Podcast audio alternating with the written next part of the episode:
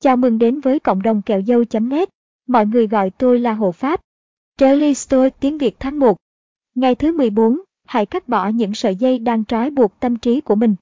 Hãy hiểu rằng trong ta có một thứ gì đó mạnh mẽ và thiêng liêng hơn hẳn những đam mê xác thịt, trói buộc ta như một con rối.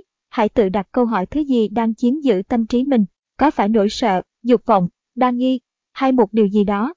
Theo Marcus Aurelius trong Meditations, nghĩ về tất cả những ai đang dành nhau túi tiền của bạn, hoặc chỉ là vài giây cho sự chú ý của bạn trên các kênh truyền thông. Ngành thực phẩm đã tạo ra rất nhiều sản phẩm để đánh thức vị giác của chúng ta. Các kỹ sư ở thung lũng Silicon đang chế tạo ra rất nhiều ứng dụng gây nghiện như cờ bạc trực tuyến. Truyền thông đang tạo ra hàng ngàn câu chuyện giật gân và gây phẫn nộ.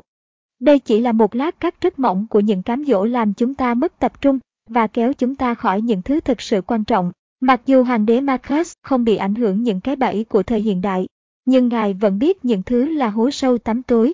Nếu sa chân vào, tám chuyện phiếm, quá ham mê công việc, nỗi sợ hãi, sự đa nghi, sự thèm khát, tất cả những thứ này đang kéo con người xuống hố sâu trong tâm trí.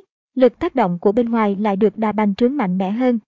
Triết học chỉ đơn giản muốn chúng ta chú ý cẩn thận hơn và nỗ lực tốt hơn là làm một quân cờ cho người khác sắp đặt. Như Viktor Frankl đã viết trong The Will to Meaning là đàn ông thúc đẩy bởi dục vọng, nhưng được kéo về bởi giá trị. Những giá trị này và nhận thức bên trong ngăn cản ta trở thành những con rối. Chắc chắn là khi ta chú ý áp dụng những điều trên cần rất nhiều nỗ lực và nhận thức, nhưng hẳn nó tốt hơn rất nhiều khi trở thành một con rối cho người khác điều khiển.